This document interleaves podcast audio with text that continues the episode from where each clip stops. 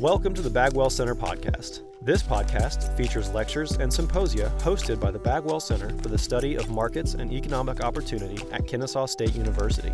The Bagwell Center's mission is to provide a platform for an interdisciplinary study of the importance of markets and economic institutions in regard to resource allocation, entrepreneurial activity, economic prosperity, and improved human welfare. Through extracurricular outreach activities such as guest lectures, film screenings, workshops, fellowships, and reading groups, the Bagwell Center places an emphasis on educating students about the foundations of market institutions and examining the related impact of government policy in a mixed economy. For more information about the Bagwell Center and its programs, please visit coles.kennesaw.edu/econop. All right. Well, thank you, uh, Tim, for the uh, nice introduction. And um, let me start off with uh, asking you guys a question. So, in case you can't see this, these are Powerball tickets, right? And so the, uh, the question for you is when you, you think of the Powerball, right, what is one word that comes to mind? What, what was it? I said loss. Loss, okay. Anything else? Unpredictable. Unpredictable. Taxation, okay. Anything else? Money. Money. Anything else? There's a few other words I'm, I'm looking for here. Chance, okay. Winning, okay. There we go. So, um, I've got a, uh, some things that I want to um, talk about with the lottery and in a little bit. Uh, so it's also going to provide a really important uh, kind of example that we can come back to uh, when we talk about contests and the research on contests. And there's also a story about the, uh, the Spanish Christmas lottery that uh, we'll come back to. But anyways, I'll uh, start off with a quick outline for what we are going to look at today. I want to start with just the talking a little bit about the economics degree in graduate school in uh, economics, then kind of briefly talk about some big themes from economics that um, I don't know if you're kind of interested in economics and the economics degree and potentially graduate school in economics uh, are, are, useful things to, to think about. And then this last part that uh, we will uh, focus on, um, I've got uh, two doctoral students right now that I've got projects with, and I've got one student who's on a postdoc who is uh, is going to be on the, the market this year, and so uh, we'll talk about those uh, those research projects with. Um, uh, kind of current and then one former uh, doctoral student. Uh, lots of other research projects going on, but since we were going to be talking about uh, economics and graduate school, thought I'd focus on uh, projects with doctoral students. Now, um, a couple things to note with uh, economics and, and graduate school. So I just finished serving a five-year term as our director of the economics doctoral program. And um, I would say, you know, if you're interested in economics as a, either as an undergraduate degree, uh, a master's in economics, PhD in economics, it is a great time to be in economics. Um, I mean, in terms of the undergraduate uh, degree, uh, our undergraduate majors, so I'm in the, as it says down there, Krannert School of Management. Among uh, uh our undergraduate management, management students, um, the uh, ours is, I guess, a business economics uh, type degree, but they are among the um, the very top, if not the top, in terms of starting salary. I think we kind of alternate from year to year with a few of the other majors, but uh, I believe last year we were the the highest in starting salary, and our um, placement rate. You know, I mean, basically, we've got companies that are looking for students who have these types of quantitative and um, you know data analytic, business analytic type skills. I mean, there are there are lots of jobs out there, and the starting salaries are, are great. Uh, the other thing I would say too along those lines is that um, you know when we have our alumni come back and talk, um, so we have uh, on Fridays we kind of have this time period blocked where we have uh, under, um, we have a, in the morning we have alumni come and talk to uh, undergraduates, and in the afternoon we have uh, speakers in for the uh, the MBA students and the graduate students. And I mean, the, the, when our alumni come back, I mean, they're working on just really, really interesting problems. Uh, kind of one recent example of one, this was about two weeks ago. We have a, an alumni. Um, who is works with uh, the Cleveland Cavaliers and uh, on the business analytics side, not the sports analytics side, but looking at uh, ticket pricing and food pricing and all of those types of things. And really fascinating talk and, and interesting to hear what he's working on.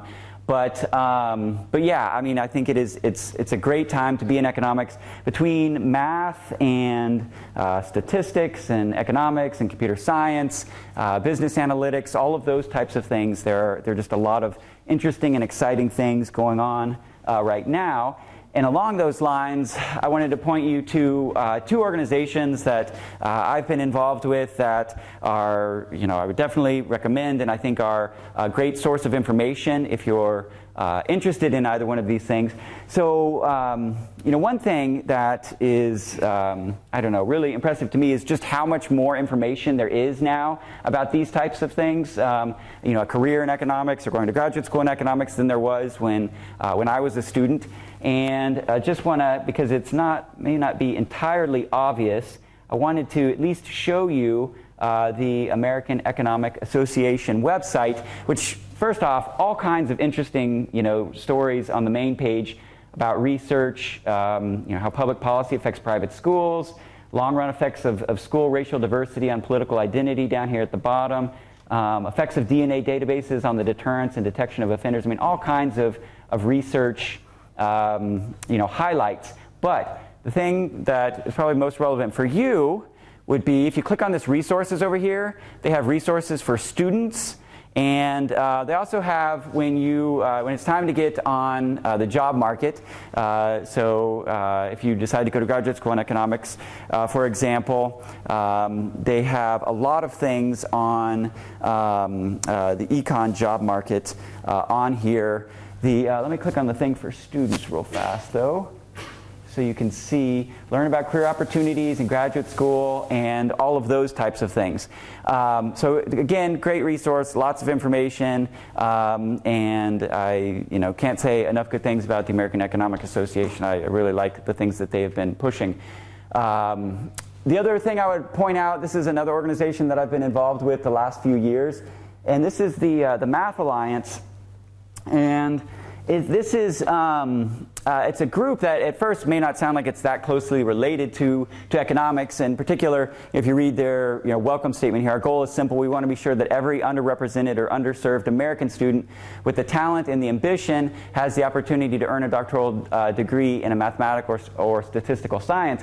Having said that, though, right, they are interested in not just kind of direct math and uh, you know stats degrees, uh, but also related fields. So, like biostatistics, uh, data analytics, business analytics, uh, computer science to some degree, economics, and so on. And um, they do a ton of, of really good things. I mean, so it's underrepresented and underserved uh, communities. So this would be everything from um, uh, gender, which in economics, I don't know if you've you know ever seen much on this, but we do have a large uh, gender gap uh, in economics. Um, this would also be things like first generation college students. Um, and you know they do uh, they start with high schools everything from appalachia to inner city high schools um, and you know everything in between. Um, it's it's a great organization. Like i said um, they've got faculty mentors all kinds of things and um, it's actually currently housed at purdue right now. Um, and i've got you know some friends over in the math department and that's they got me plugged into that. And so um, I've been, been working with them for the last few years, and I can't say enough good things about uh, that. Anyways, having said that, let's go back, and then I want to talk about uh, the, the next couple things on the list. Okay, so um, some themes from economics, right? So before we get to the research on contests, I think you've got to at least kind of have some lay of the land.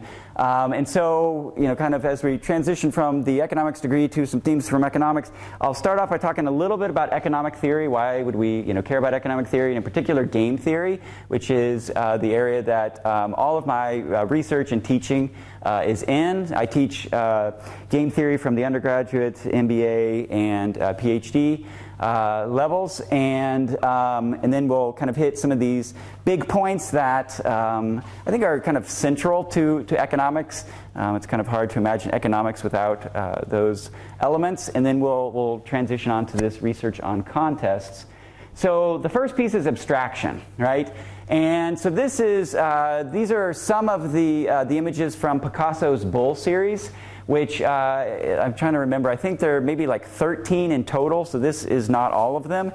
But you, you can get the idea, right? So you start off with a very realistic bull up in the top corner, and then as you transition over to the, the last image over there, I mean, it's a stick figure, basically, right? I mean, we can tell it's a bull, right? It kind of captures the essence of a bull, but uh, it doesn't necessarily look like some of these more realistic ones. I mean, this one in particular looks pretty good, but that one up there is not, uh, not too bad. Um, so, you know, what's, what's, you know, the whole point of this um, so in economics, and in particular um, economic theory, the um, uh, abstraction is a, is a big part of what we do. And I've got a quote here that I was going to mention from uh, Hal Varian, who is um, currently the, uh, the chief economist at uh, Google. And let's see. The whole point of a model is to give a simplified representation of reality. A model is supposed to reveal the essence of what is going on. Your model should be reduced to just those pieces that are required to make it work. And so that's that's one of the, the, kind of the tensions, I think, and one of the things that um, maybe not surprises people, but, but it's definitely something that people observe when you first start thinking about economic models, is that we do strip away a lot of the details, but again, the focus is to try to get, uh, you know, um, this emphasis on what are the key parts, right? What, what do we really need in order to be thinking about understanding that particular environment? Okay. So, having said that, let me do the one other piece that, and then we'll talk a little bit about uh, game theory. So, right, we've got Spock up there, depending on which one of the Spocks that you uh, uh, identify with.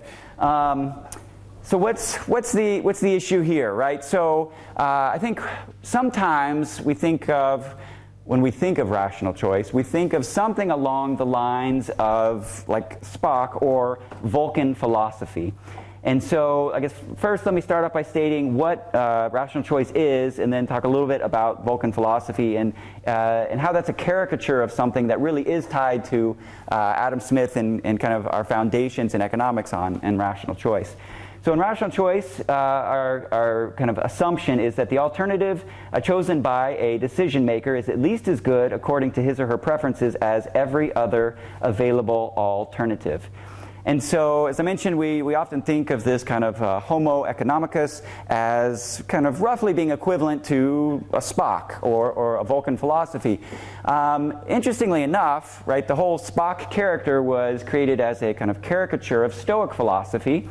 But um, before getting to that, I'll mention one quote so you can kind of see, uh, you know, get a glimpse of Vulcan philosophy. And um, if you haven't seen it, because this is an oldie but a goodie, Star Trek IV, The Voyage Home. Uh, this is a quote by uh, T'Plana Hath, who is a Vulcan high priestess. And she says, Logic is the cement of our civilization with which we ascend from chaos using reason as our guide. So that's kind of the stereotypical Vulcan, focusing on reason and not having any emotion right? Now, coming back to, uh, to Adam Smith and uh, The Wealth of Nations, Stoic philosophy was influential for Adam Smith.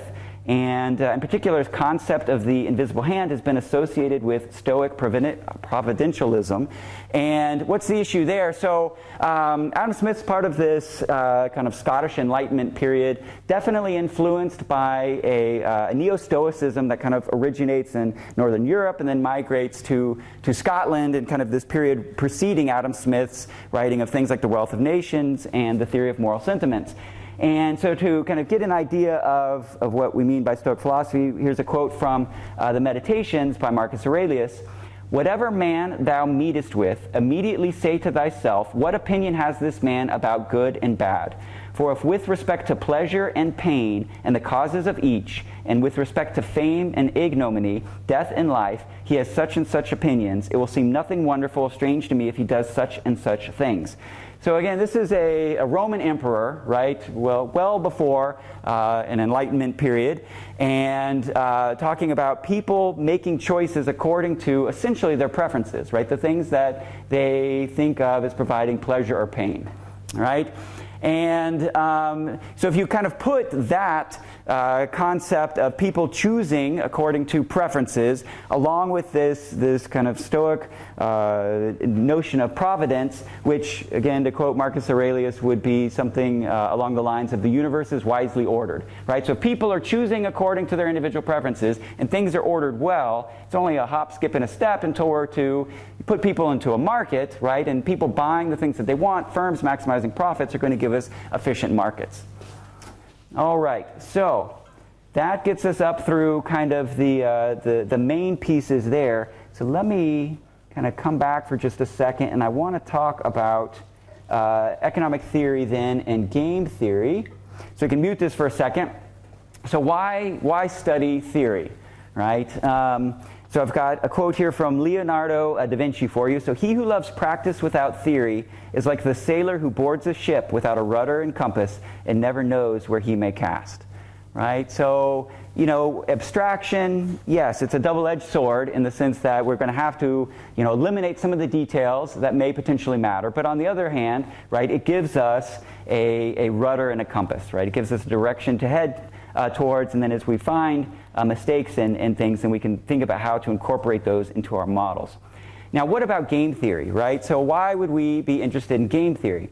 Well, game theory is a branch of applied mathematics that gained momentum after uh, John von Neumann and Oscar Morgenstern published a book entitled The Theory of Games and Economic Behavior in 1944. Now, um, before talking about that book, I should at least point out John von Neumann, absolutely fascinating character. Um, you know, you think about people making significant contributions to one field. Uh, John von Neumann made significant contributions to mathematics, physics, economics, computer science, and statistics, which is, uh, I don't know, mind blowing to me.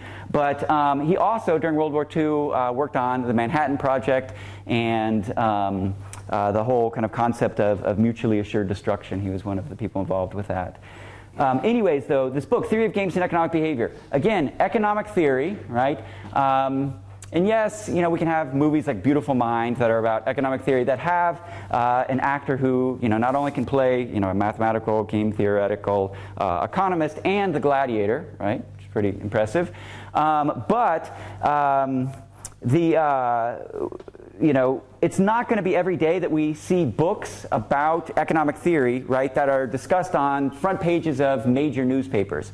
So when the theory of games and economic behavior was published, there was a review of it on the front page of the New York Times, which is, again, pretty mind-blowing if you think about it. This is a book about economic theory, but it was, it was even at the time, people knew it was going to be hugely influential. Kind of up to that point, economics had been focused on perfect competition, right? And competition is one of the things we're going to talk about in a minute.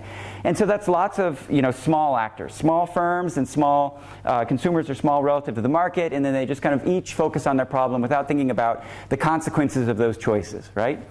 And um, the theory of games and economic behavior, it, it, wasn't all the way there, right, in terms of the, the machinery that we would uh, kind of ultimately see in economics as providing these foundations for microeconomic theory.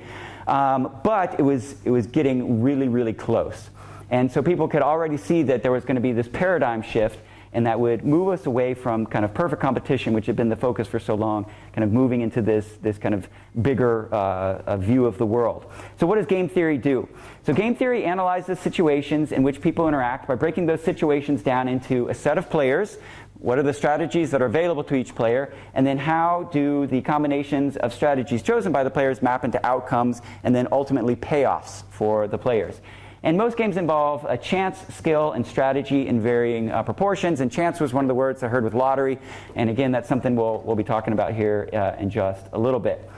Um, so why study game theory, right? So that's what game theory is. Why study game theory? Since the mid-1970s, game theory has become a basic methodology in the management and social sciences. And I've got a quote for you here. This is uh, from Raymond Smith, who was a former chairman and CEO of Verizon Communications. So coming from the industry side, not the academic side. And uh, he states that the game theory approach to business has resulted in strategic initiatives from joint ventures to mergers to new business development that would have been unheard of in a traditional planning environment right? So, I mean, obviously it's going to be important for the foundations of economics, in particular microeconomic theory, but also uh, in terms of applications. Now, um, speaking of applications, right? So game theory is going to give us a convenient way to model the strategic interactions among you know, groups of agents, and it has been applied to all fields of economics. So just to give you a few examples for international trade, levels of imports and exports and prices depend not only on things like your own tariffs, right, but the, also on the tariffs of other countries. You think about labor markets, right? Internal labor markets and promotion uh, tournaments, right? So, what do we mean by a promotion tournament? So, you've got uh, kind of a, a group of, of people who are working, and then one of them is going to ultimately be promoted to some new position, right? So, that would be something like a, a labor market uh, promotion tournament. In that case, your chances depend not only on how hard you work, right, but how hard the people around you are working. You can think about industrial organization, right, where game theory has played an important role. And um, there, right, the price uh, depends not only on your own output, but also on the output of your competitor, right? And you can think of lots of examples and, and applications of, of that type of thing. Now, along those lines, I've got a short little video here that I wanted to show you guys to give you an example of a game. And so let me switch it to that real fast. Okay, so uh, backstory on this. There's this uh, British TV show, and um, there's a kind of a sequence of things that happens, right? And they're going to build up a pot of money, and the pot of money is actually going to be pretty big. And then once they get this pot of money, they're going to play this game right here. So there's this other part that we haven't seen where they built up this pot of money, and then now they're going to play play a game, right? So let's let's watch a little bit of that, and I think we're at the right spot. I know you're the last two people in the country I have to explain this to, but you have two final golden balls. You each have a golden ball with the word split written inside. You each have a golden ball with the word steal written inside. You will make a conscious choice of choosing the split or the steal ball. If you both choose the split ball, you split today's jackpot of £100,150 and you go home with £50,075.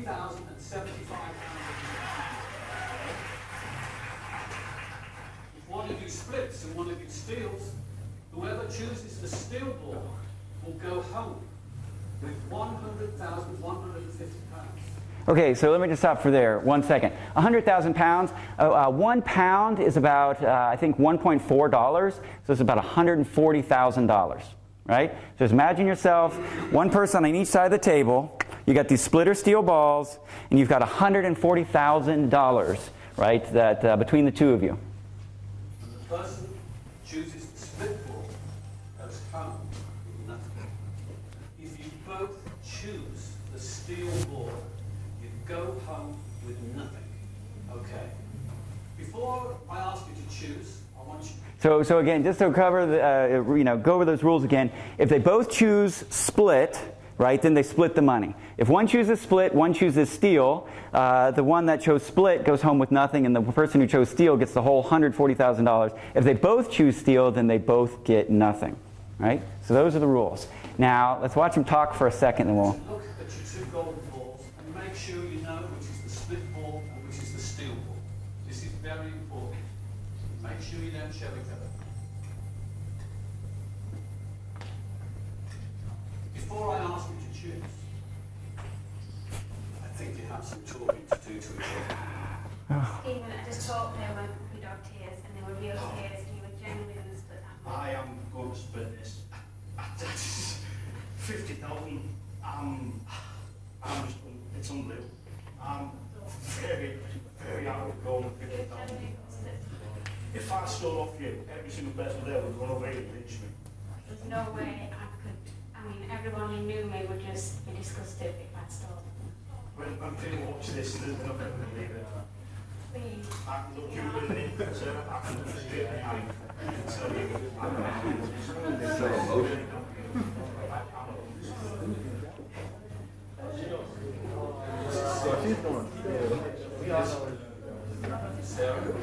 Okay. so, What do you think is going to happen? She's going to steal. Okay, what about him? What do you think he's going to do? Split. So split. So we think he, that uh, he's going to split, she's going to steal. Okay, so so a couple things to note, right, right off the bat on this. Uh, so you know we could analyze this as a game. The equilibrium prediction is that one person should split, one person should steal. Right now, we may not be able to necessarily identify which person is going to steal and which person is going to split, but that's the equilibrium prediction, right? And um, so they've put these people in a really bad situation, right? They've built up a pot of money. They put them in a game where the equilibrium prediction is you're going to have something exciting, which makes for good television, but uh, is, is going to be kind of a strange uh, interpersonal situation. So, anyways, let's, uh, let's see what happens. Choose either the split or the stick ball now. Hold it up. We'll go on with 50 grand each. I promise you that. Split or steal? Oh.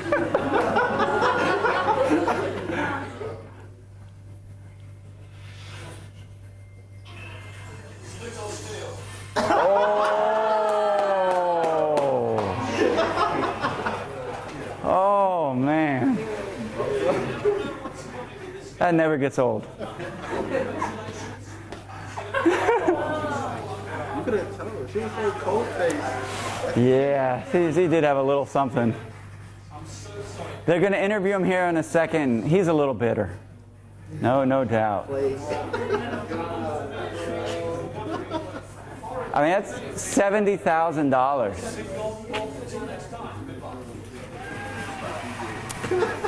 Golden balls top. Uh, some people look too event like the agreed boxing knows no bounds. Yeah, he's a little bitter. Um, all right. So let me switch back over to here for a second. Okay. And I'll mute this one. The um, all right. So so coming back to what uh, what we were talking about. Um, so game theory and, and research in game theory. So there actually is a paper. Uh, it was a 2012 paper in management science that was written by Richard Thaler, who uh, won the uh, 2017 Nobel Prize for his work in behavioral economics, along with two other co-authors, which was entitled "Split or Steal: uh, Cooperative Behavior When the Stakes Are Large." Because um, uh, in experimental economics, right, kind of, you know, what behavioral experimental, what Thaler won for, uh, well, uh, he's one of the people who's won in experimental behavioral economics. Um, the, uh, we, we, we take, you know, experimental subjects, we put them in the lab, and, uh, and we have them, you know, play games. And, um, but most of the time the stakes are small. So it's normally like 40 bucks for, I don't know, an hour and a half or something. So this was real money, right? And then, and do, do things, um, uh, the things change. And you know, basically, what they find is that uh, cooperation rates are, are definitely higher than we might expect if people are only uh, have narrow self-interest. And um, uh, uh, there's reciprocity is, is, an element of the preferences. So I'll come back to that in a second because I want to talk a little bit more about rational choice. Um, another interesting finding in the paper, though, and this kind of fits with some other uh, experiments as well, that males tend to be less cooperative than females in experiments, uh, but this uh, actually reverses, and older men are actually more cooperative than average, which is kind of an interesting thing. Now, um, thinking about uh, kind of big takeaways from game theory, right? Before we we um, kind of get into some of these these other topics a little bit more. Um, you know, I, it reminds me of there was an interview I saw a few years back with uh, Susan Athey, which, if you don't know Susan Athey, um, she was a, uh, the, the John Bates Clark Medal winner a few years back, first female to win that, and which um, is basically a prize for American uh, young economists and. Um, uh, you know, definitely very prestigious, kind of among American economists, probably you know just a little below like a Nobel Prize or something. Um, she also spent a, a, number of years as the consulting chief economist at Microsoft and is currently uh, in the Stanford Graduate School of Business. She's done work on a number of things from uh, auction theory, both applied and theoretical, and uh, she was one of the early movers on trying to incorporate machine learning and big data and some of those types of techniques into uh, economics. But coming back to, to Athey, uh, she was in an interview asked about her experiences at uh, Microsoft and um, what was the most important concept from economics? right, that she had for um, uh, that you know she shared with her colleagues at Microsoft, and uh, the concept she gave was best response dynamics, right, which is definitely a really useful concept, right. So best response dynamics, that's uh, when you make a choice, right, you're not only thinking about you know your own preferences, but you're going to be thinking about what the other person is going to be choosing and you're going to want to try to do the best that you can given what they're doing. But then you're also thinking about you know them. They're doing the same thing. They're thinking about you and trying to think about what your preferences are and what you're going to do. And so you're, you're trying to do you know the best that you can with your beliefs about what the other person's going to do. And definitely an important concept but one, one concept that um, I would probably put uh, you know, second to that is the concept of a strategy. And this is one of those things that is uh, it's kind of a subtlety, but I you know the longer you know work in game theory, this is one of the things that I, I kind of come back to. I think is one of the most important concepts. And so. Um, Borel in the early 1920s, so we talked about von Neumann. Uh, Borel and von Neumann were really instrumental in laying the foundations for modern game theory. And most of this work was done or started in the early 1920s. And, um, and Borel and von Neumann were the two, two uh, mathematicians who were working on this. And um, in, the, in the kind of early conceptions of this, uh, Borel called what we now call a strategy, Borel called a method of play, right? And so, um, you know, if, if you like that terminology better, that was the original terminology. But now, now we call it a, a strategy. And uh, you know what, what is a strategy? So you know some games are really simple, like this one that we just saw, where they you know choose split or steal. That would be a strategic form game. Some games are in the extensive form. So in the extensive form, there's a time element, right? We've got to think about who moves when, what do they know at each point at which they move, what are the available actions at each point at which they move, and so on. So in this kind of richer extensive form environment, a, the, the concept of a strategy is a complete plan of action right? So we have to think about what a decision maker would do at each point in the game, which they could be called upon to be the decision maker, even if they don't get to that point in the game, right? And so, uh, just thinking about you know real world applications of this, one of the examples that comes up for me is Bill Walsh, which um, you know totally dates me. So, um, give you an idea of who Bill Walsh is. Does anyone re- remember Joe Montana? Yes? Okay. So, Bill Walsh was the head coach for the San Francisco 49ers back when they were winning Super Bowls with Joe Montana as the quarterback. So, this was 81, 84, and 88 uh, or the three Super Bowls that he won with the San Francisco 49ers. He uh, is known for a bunch of things. The West Coast offense, right, is one of his creations. Um, his coaching tree is mind boggling. Just to list a few people on his, his coaching tree uh, Mike Holmgren, uh, Andy Reid, John Harbaugh, Mike McCarthy, Jim Harbaugh, Dennis Green, Tony Dungy, which, you know, being in Indiana, that was so much fun watching Peyton Manning and uh, Tony Dungy back in the day. Lovie Smith, Mike Tomlin, um, fantastic coach, right? And an incredible legacy. Uh, he had a, a course on. Um, uh, leadership that he taught at uh, Stanford Graduate School of Business. There's a book that was written kind of based on some of the materials from that uh, course. And it's a great book, highly recommend it. Uh, and the name, I think, kind of uh, already highlights uh, you know, some of the things that I think of when I think of Bill Walsh. But the name of the book is The Score Takes Care of Itself, right? And then to kind of, you know, even follow up on that, here's a quote from Bill Walsh. The culture precedes positive results. Champions behave like champions before they're champions. They have a winning standard of performance before they are winners right? So how does this all tie into game theory? So coming back to the strategy concept as a complete plan of action, uh, one of the concepts that Bill Walsh is credited with is scripting, right? And um, in case you don't know what, what scripting is, um, at the beginning of football games, and this is you know pretty much every level now. I'm guessing from high school on up, uh, scripting is a, is a common practice. And uh, Bill Walsh describes scripting as in this way: scripting is planning. It's contingency planning. The fewer decisions to be made during the game, the better. You don't want to live by your instincts. It's isolating each situation that comes up uh, and establishing what should come up right? And then to follow up on that, he says, You make better decisions on Thursdays and Fridays than you do on Sundays. If anybody thinks they can make all of the decisions on Sundays, then that person often is simply hoping to be lucky. So, this idea of thinking about all the possible contingencies and trying to think about what you would do in those contingencies, even if you don't get there right? I think uh, is, is really important. And related concepts uh, to scripting would be things like visualization and sports psychology. So uh, I was a student athlete in, um, in college, and I remember when we had sports psychologists come in and do these visualization exercises, and I thought it was so cool. I mean, thinking about like, so you're in this type of situation, you're really supposed to be focusing on it and thinking carefully about, you know, where things are on the field, uh, you know, what the, it sounds like with the crowd noise, all these types of things, and how you want to perform in that situation and, and putting yourself in these stressful situations, you know, at least running through uh, what that would look like and how you would like to handle that and so on. Um, you can also think of, of something that's called um, battle proofing or emergency emergency conditioning uh, in the military, in particular in the special forces, thinking about if, uh, before a raid or something, what are the possible contingencies that we least need to be aware of. Okay, so um, we talked a little bit about abstraction, a little bit about uh, rational choice.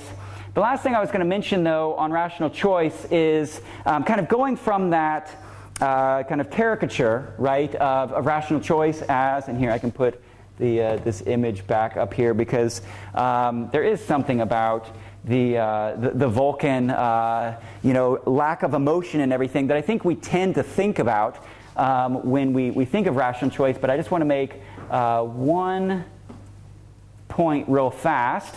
Oops, uh, actually, I want full screen, so hang on. Uh, enter full screen. There it is. Um, is uh, that in, in, modern rational choice, right, there are lots of things that we can include. So the player is going to select the action that leads to the outcome he or she most prefers, but it's not necessary to assume that players care only about their own monetary gains. Right? So individuals may be driven by altruism, fairness, envy, greed, or other psychological considerations. And there's just a ton of work that's been done in the behavioral uh, and experimental uh, uh, realm focusing on those things. However, there is one aspect of, of this kind of caricature that I do think is relatively accurate and should point out, and that is that we are assuming that players are sophisticated and that they can handle complex calculations right? So there may be a need to enrich theory to incorporate things like cognitive biases and bounded rationality and so on. And again, lots of work that has been done in behavioral economics on this. And to give you one example of the type of thing that I mean when I say, uh, you know, bias, so um, there's, you know, lots of, of, examples you could give, but one that I like is the, uh, the win, stay, lose, shift phenomenon, right? So what is this? So if you think about um, uh, what is it? Rock, paper, scissors, right? Rock, paper, scissors, shoot. Okay, so three options. So our, the equilibrium, right, it would be that uh, you do each one of them with the same probability, right? If you're doing each one with the same probability, they don't know what you're going to do, right? So anything that they choose is an equal uh, is equally likely to win. Do people do that? No. There is a, it turns out there's been research on this, and there is a bias. And this holds not just for rock, paper, scissors, but this one's kind of interesting. Uh, but the, the bias is that um, this win, stay, lose shift, right? So if you're doing something that's winning, right, you're more likely to continue to do that, even if that's not a, you know, uh, an optimal strategy, right?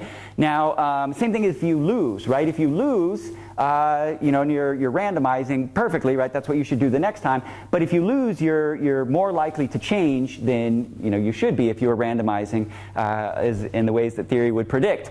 Now, having said that, though, um, not only do, do people uh, kind of win, stay, lose, shift, uh, in games uh, such as uh, rock, paper, scissors, the way that they shift is actually predictable. Um, you can try this out on your friends if you want.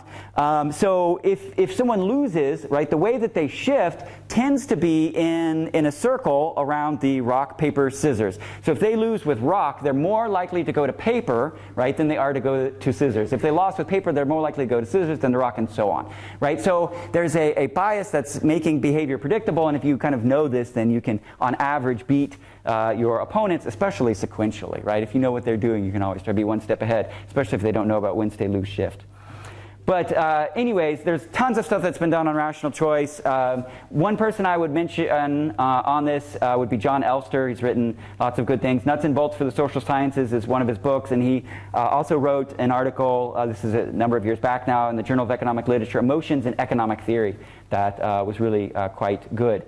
Um, all right, so coming back to the last point um, for a second before we get into the, um, the research on contests. What time do we end? I've got five minutes left. All right, perfect. Okay, so de- um, uh, decentralization, right? So decentralization is something that we, we really like in economics, and um, we can think about uh, information processing. So here's a, a, quote from Ken Arrow, Nobel Prize winner, for his work on uh, social choice, um, which is an interesting problem that would be worth talking about at some point, but also for his work on general equilibrium.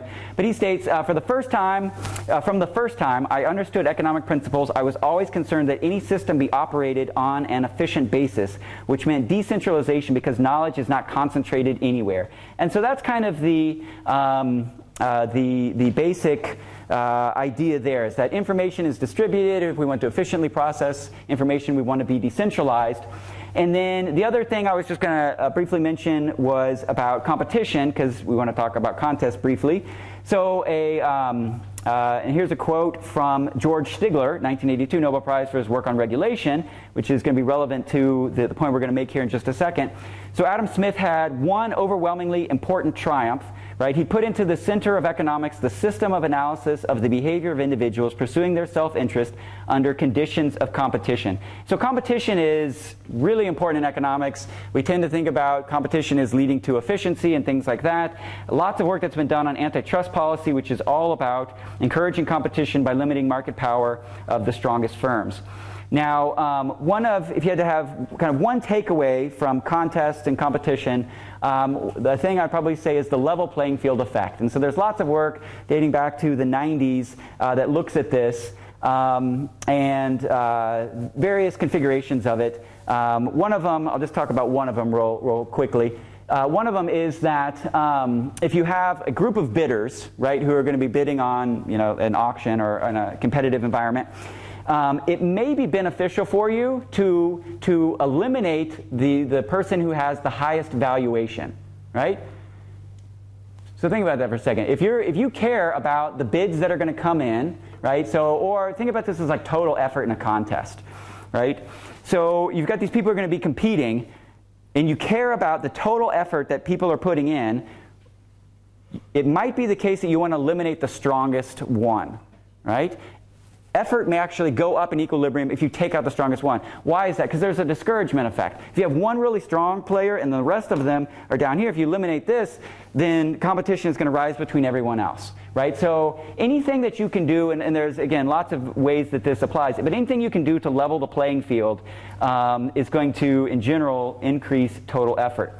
Okay, so I promised that we'd uh, have this story about uh, uh, the lottery and um, uh, the Christmas lottery. And so let me pull that up real fast. And so this, um, this comes back to some of the, the recent research on contests. So the Spanish Christmas lottery. This story, um, borrowing this from one of my co-authors, Michael Mauboussin, is another uh, interesting character. Uh, 1977 Los Angeles Times article is where he found this, and he uses this to motivate the role of chance, right? We said chance was our, our lottery word that we were looking for. Um, and the story goes as follows that um, there's this Spanish Christmas lottery. It's held on December 22nd every year since 1812. Uh, it's one of the largest lotteries in the world, over 2 billion euros in prizes awarded every year. Um, key feature though, it's more like a raffle right, than a, um, than a traditional lottery like the Powerball in the sense that uh, they print a set of tickets. The winning ticket is going to be drawn, so there is going to be a winner, right? Uh, in the lottery. And if you want a particular ticket, you're going to have to, number that is, you're going to have to search for and find it. So the story is that in the mid 1970s, a man hunted for a lottery ticket uh, with the last two digits 48 right? And uh, he goes and he has to search around, you know, villages around where he lives to find such a ticket. He finds such a ticket, ends up winning a jackpot, and is interviewed by his local newspaper and asked him why he was so intent on finding a ticket that ended in the number 48. And he told his newspaper, I dreamed of the number 7 times 7. And 7 times 7 is not 48. Exactly. Yes. So the point of the story is that uh, luck, right? Luck is something that is uh, really important, chance, in contests. So to briefly talk about these three contests, um, or these three projects on contests, the, um, the, the one contest, this is with a uh, Major Richard Mickelson, who is part of this U.S. Air Force uh, faculty pipeline program. He's going to be graduating this year and starting at the Air Force Academy in the, uh, the fall. And, and what we're looking at is how contests uh, you can vary the role that chance plays in the contest, right? By, the, by changing the game, right? And so, how can you change the game? Turns out adding dimensions, right? So we're thinking about a, a multi-dimensional conflict, and, and by changing the number of dimensions, you can uh, change the, or, uh, you know, affect the, the, the amount of, of, or the role that chance plays in the contest. So what does this look like? Strong players want low-dimensional conflicts. They want to go toe-to-toe right? A weak player wants to make the, complex, uh, the contest as complex as possible, have as many dimensions as possible. And uh, the co-author, uh, Mauboussin, has written two uh, Harvard Business uh, Review books that kind of talk about applications of this, and there's lots of them in business and, um, and, and in other fields. And I'm pretty much at time, aren't I? You're, you're close. Okay. If you want time for questions, now probably be a good time. All right. Well, let's go ahead and stop at that then. Thank you for listening to the Bagwell Center podcast. For more content like this, please be sure to subscribe. And for more information about the Bagwell Center and its programs, please visit us online at coles.kennesaw.edu slash econop.